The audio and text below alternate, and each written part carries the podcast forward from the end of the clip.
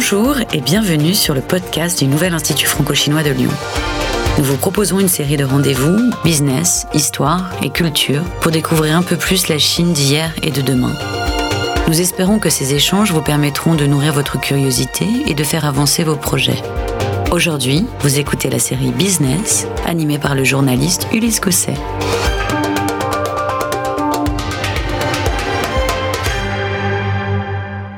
Bonjour à tous, nous sommes aujourd'hui avec Thierry de la Tour d'Arthez, président directeur général du groupe SEB, également président du nouvel Institut franco-chinois. Depuis sa nomination à la tête du groupe SEB, le groupe est devenu le leader mondial du petit équipement domestique Thierry de la Tour d'Arthez, vous avez mis l'accent sur l'innovation, le développement international, le Made in France. Et en 2007, vous êtes arrivé en Chine en devenant actionnaire majoritaire de Support, une société leader de son secteur avec le succès exceptionnel que l'on connaît. Et depuis peu, vous vous êtes lancé dans la production de vélos électriques.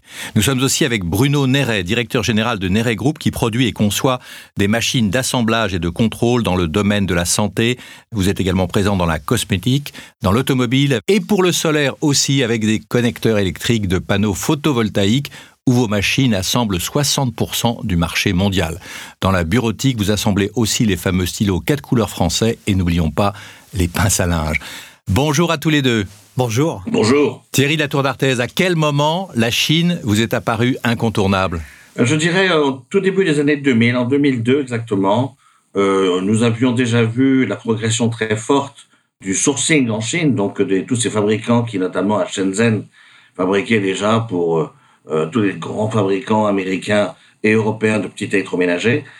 Et nous étions nous-mêmes déjà euh, également installés en Chine avec une petite JV que nous avions avec la municipalité de Shanghai, mais qui était toute petite. Mais je voyais déjà que le marché progressait très vite, que tous les, les enfin, ce que nous pensions, c'est-à-dire qu'on pouvait prendre des vieux produits européens, les vendre en Chine, ça ne marchait pas parce que le consommateur chinois voulait des designs modernes. Donc on voyait bien que le, marché était vraiment sur le point de se développer. C'est là qu'il m'est apparu euh, évident qu'il fallait que, nous nous intéressions à la Chine, non pas justement comme fournisseur, mais comme marché, et que j'ai demandé à mes équipes de m'organiser une, visite en Chine pour aller voir euh, nos principaux concurrents ou les principaux acteurs du marché pour voir si nous pouvions nous associer avec eux.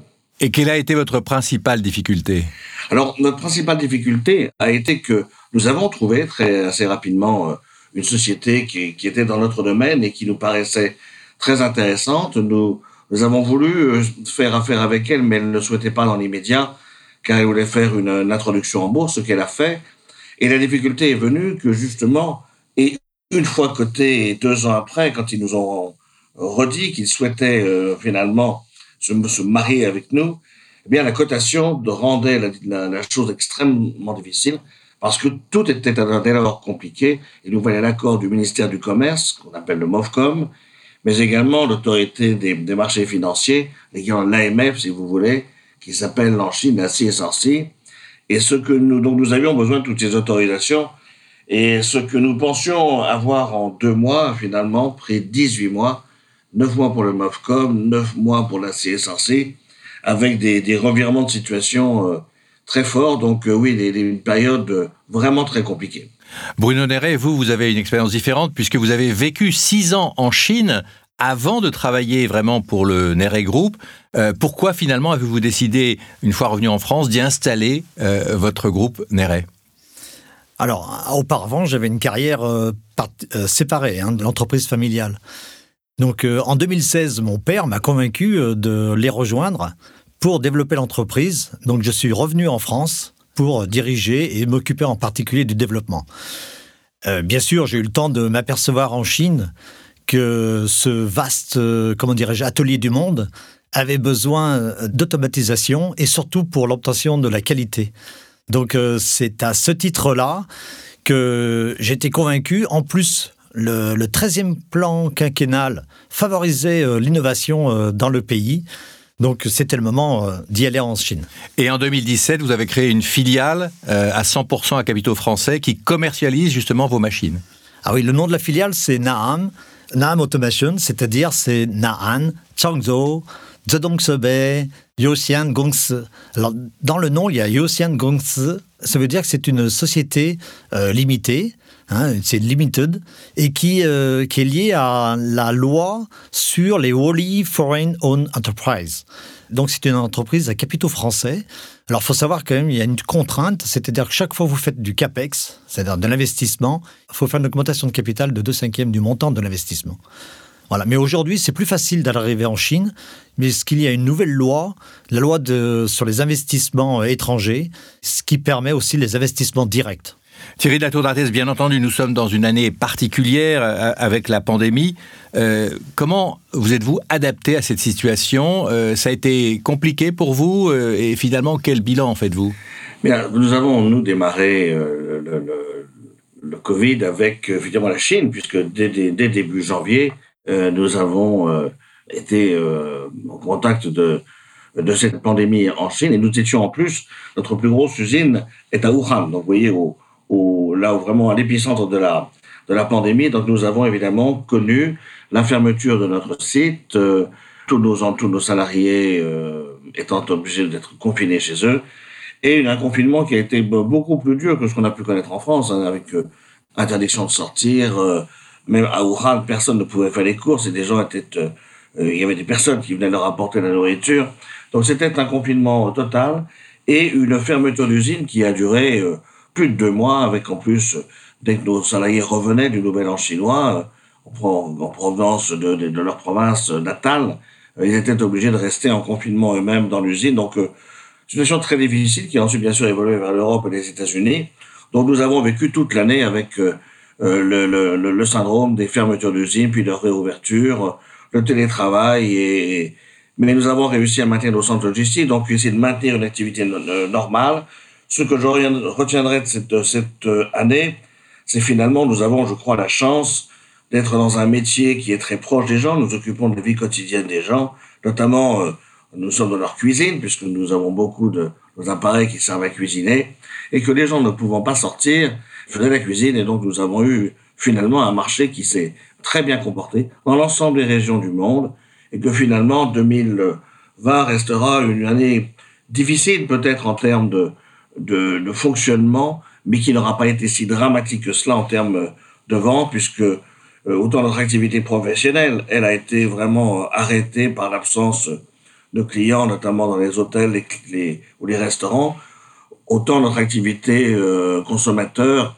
grand public, euh, a bien marché. Nous terminons l'année avec un chiffre d'affaires qui n'est pas très différent de celui de 2019. Donc vous voyez une, une, une sortie plutôt agréable. Euh, un point, est-ce que vous aviez euh, des euh, salariés français en Chine pendant cette période ou est-ce que vous avez fonctionné uniquement de façon virtuelle, comme on dit en, visioconférence? Non, nous, avons très très peu de salariés. Depuis l'origine, d'ailleurs, depuis 2007, nous, sommes l'actionnaire majoritaire de support et aujourd'hui nous détenons 82% du capital. nous sommes, nous avons très très peu de Français et ce sont d'ailleurs même pas des gens qui sont dans le top management, ce sont des techniciens à différents postes. Donc, euh, nos, nos, nos effectifs sont euh, fondamentalement chinois. Et nous avons fonctionné, comme vous le dites, en visioconférence euh, de maintenant depuis très longtemps. Ça doit, faire, ça doit faire maintenant 18 mois que je ne suis pas allé en Chine. Et ça me manque, croyez-moi. mais non, non, nous avons réussi à fonctionner à distance.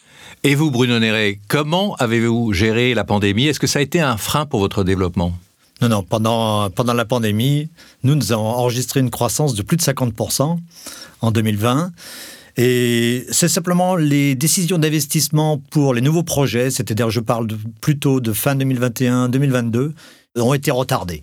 Donc on risque d'avoir un petit, euh, un petit impact, mais en tout cas rien qui freinera notre croissance euh, dans le futur.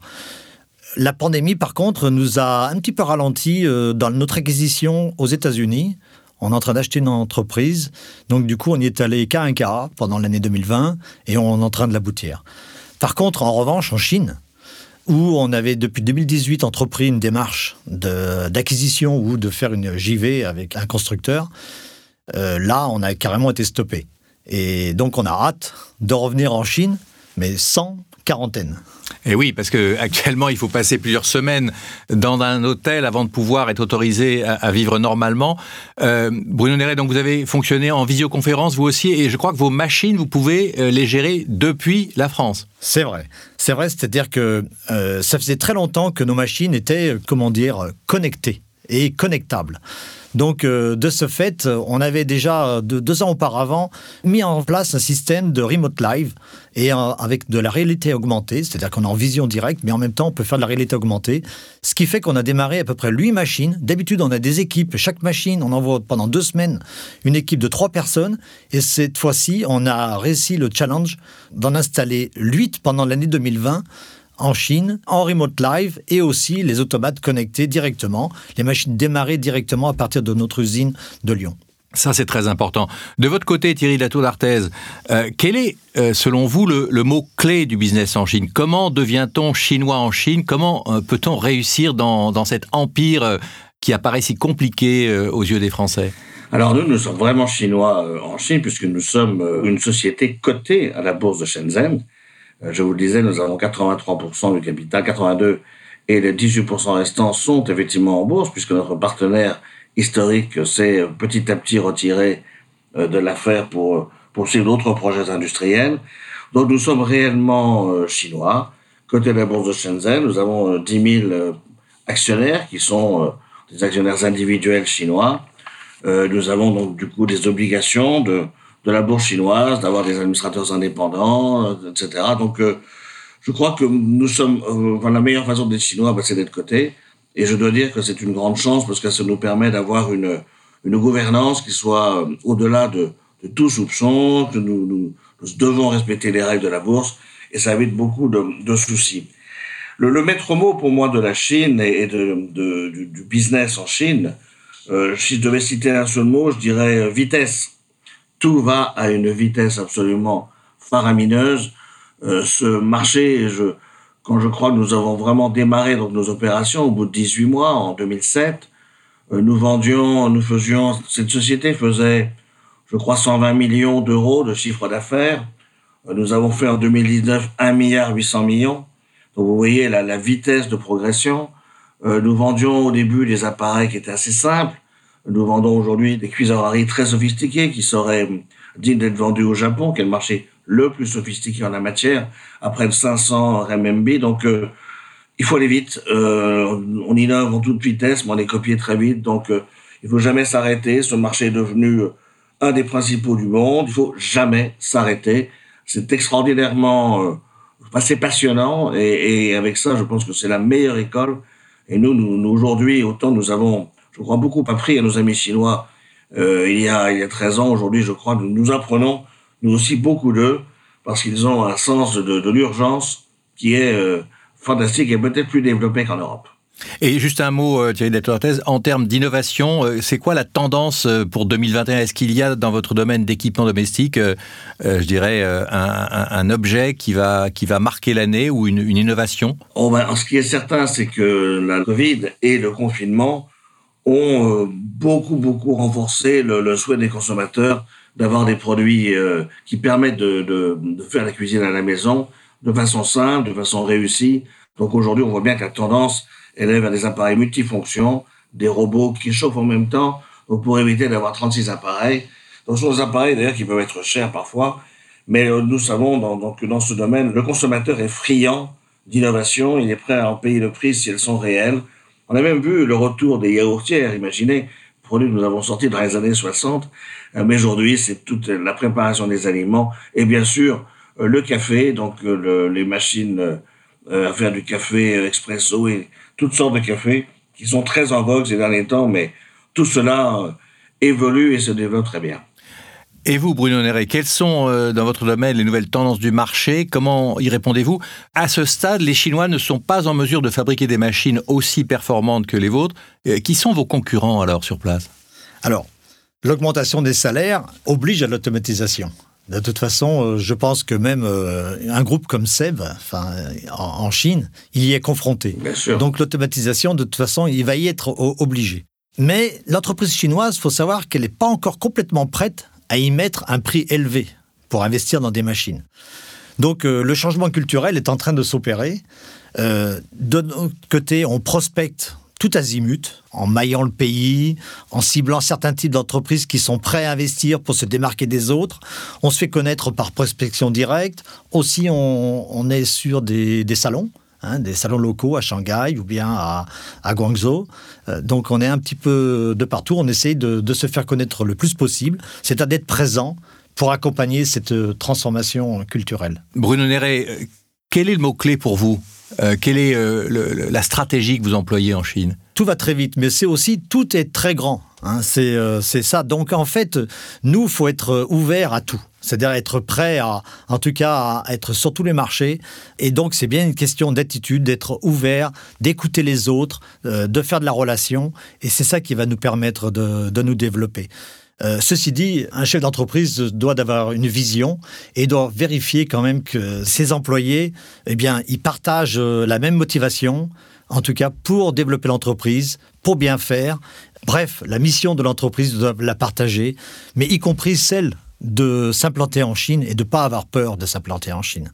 Et Thierry Latour, vous disiez que vous aviez hâte de retourner en Chine. Ça fait 18 mois que vous n'y êtes pas allé. Euh, c'est très important ce contact humain, cette ouverture, cette attitude dont, parle Bruno Néret ah, C'est absolument indispensable. Nous avons des visios, évidemment, plusieurs fois par semaine. Mais non, non, il y a le, contact. Vous savez, les Chinois sont des gens qui sont extrêmement euh, proches. Ils ont besoin de contact. Donc, si on est, si on est loin, n'a pas le temps de... Et autant je disais que le pays est rapide, autant parfois les discussions sont très longues parce que on, peut faire beaucoup d'allers-retours. Nous, on est très cartésien, alors on attaque le point 1, 2, 3. C'est pas ça, la Chine. La Chine, c'est on attaque le point 1, puis on passe au point 3, on vient au point 2, on sait plus où on est, et on revient. Mais c'est ça qui fait l'amitié.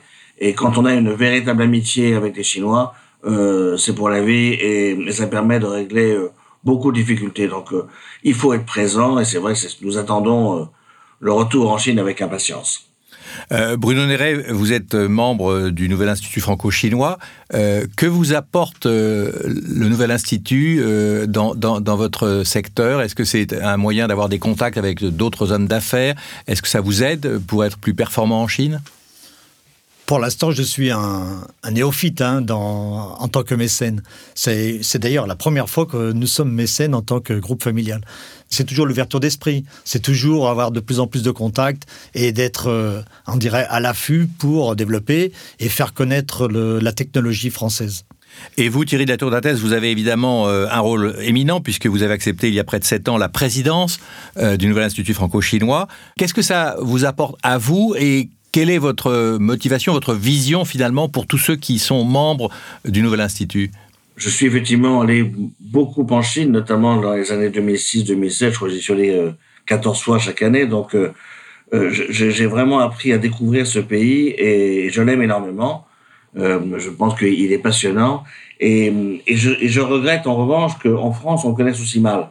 On entend tellement de préjugés ou d'erreurs sur, sur la Chine que j'ai vraiment, quand on m'a proposé de reprendre la présidence, j'ai trouvé que c'était très intéressant parce que ça permet, au travers de, euh, de, de, de, la partie de nos expositions, donc tout le côté culturel, euh, à travers le côté universitaire, à travers le côté entreprise, de mieux faire connaître la Chine aux Français, peut-être d'ailleurs à l'inverse aussi, euh, la France aux Chinois.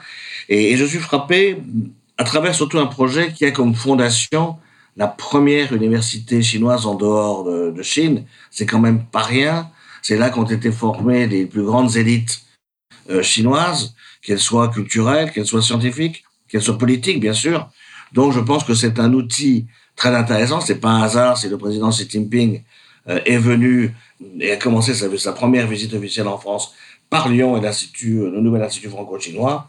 Donc, je pense que c'est un outil intéressant. Et je note d'ailleurs que depuis deux ans, chaque fois que je rencontre des, nouveaux dirigeants, notamment politiques euh, en Chine, et dès qu'on leur parle du nouvel institut franco-chinois, ils disent ah oui, c'est intéressant. Donc euh, je crois qu'on fait œuvre de pour mieux faire connaître la Chine et ma foi si ça peut aider les entreprises aussi à s'implanter, peut-être euh, en parlant avec d'autres qui ont un peu, plus d'ancienneté, d'éviter de certaines erreurs. On fait tous des erreurs, ça s'appelle l'expérience, mais si on peut en éviter quelques-unes, pourquoi pas Donc, euh, euh, je pense que Bruno pourra lui-même euh, j'irais peut-être utiliser les, compétences de, notre institut et je suis sûr que euh, contribuera à aider les autres. C'est ça tout, le sens de, notre institut. Alors Bruno Neret, cette année 2021 qui, qui, s'annonce tout à fait particulière est marquée par le signe du buffle de métal. Qu'est-ce que vous en attendez de ce buffle de métal pour vous, votre activité et pour la relation franco-chinoise? Alors pour ma part, moi je n'attends rien de l'année du buffle. Par contre, ça me rappelle simplement qu'il est de mon ressort d'être à moi-même un buffle, c'est-à-dire un travailleur dur. Vous savez qu'en Chine, il y a une expression qui dit Shin Kul, c'est-à-dire travailler dur, et euh, pour nourrir le, peuple, hein, comme faisait euh, le buffle. Et aussi, bien entendu, je dirais tracer de nouveaux sillons. Et le sillon de la Chine, c'est celui qui m'intéresse. Donc c'est le buffle, il me rappelle mes devoirs. Thierry de la Tour d'Arthez, la même question et le mot de la fin. Qu'attendez-vous de cette année du buffle de métal? Ah ben J'espère que le buffle de métal va bouter hors du monde le Covid et qu'il nous aidera à retrouver une vie plus normale. Très bien.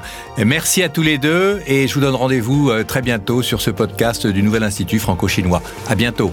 Merci, au revoir. Merci, au revoir.